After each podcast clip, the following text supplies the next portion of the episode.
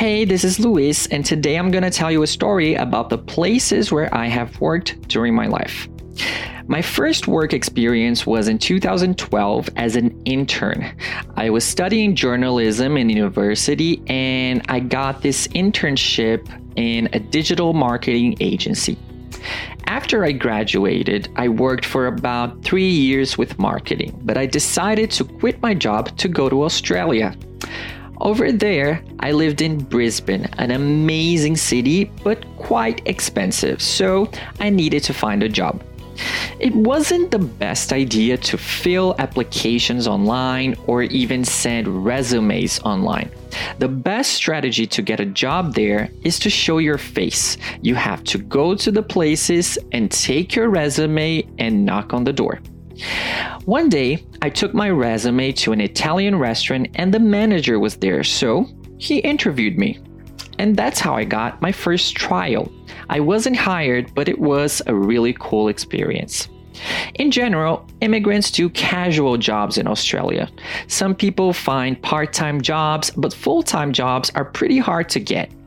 In February of 2018, I got a job in a Brazilian barbecue restaurant as a waiter. I worked shifts, so I didn't have a fixed schedule. The restaurant sent me the shifts of the week on a phone app. The best shifts were on weekends and holidays because they paid more. So, my days off were usually during the week. One time I was doing a night shift and I accidentally dropped a plate of food on top of a girl.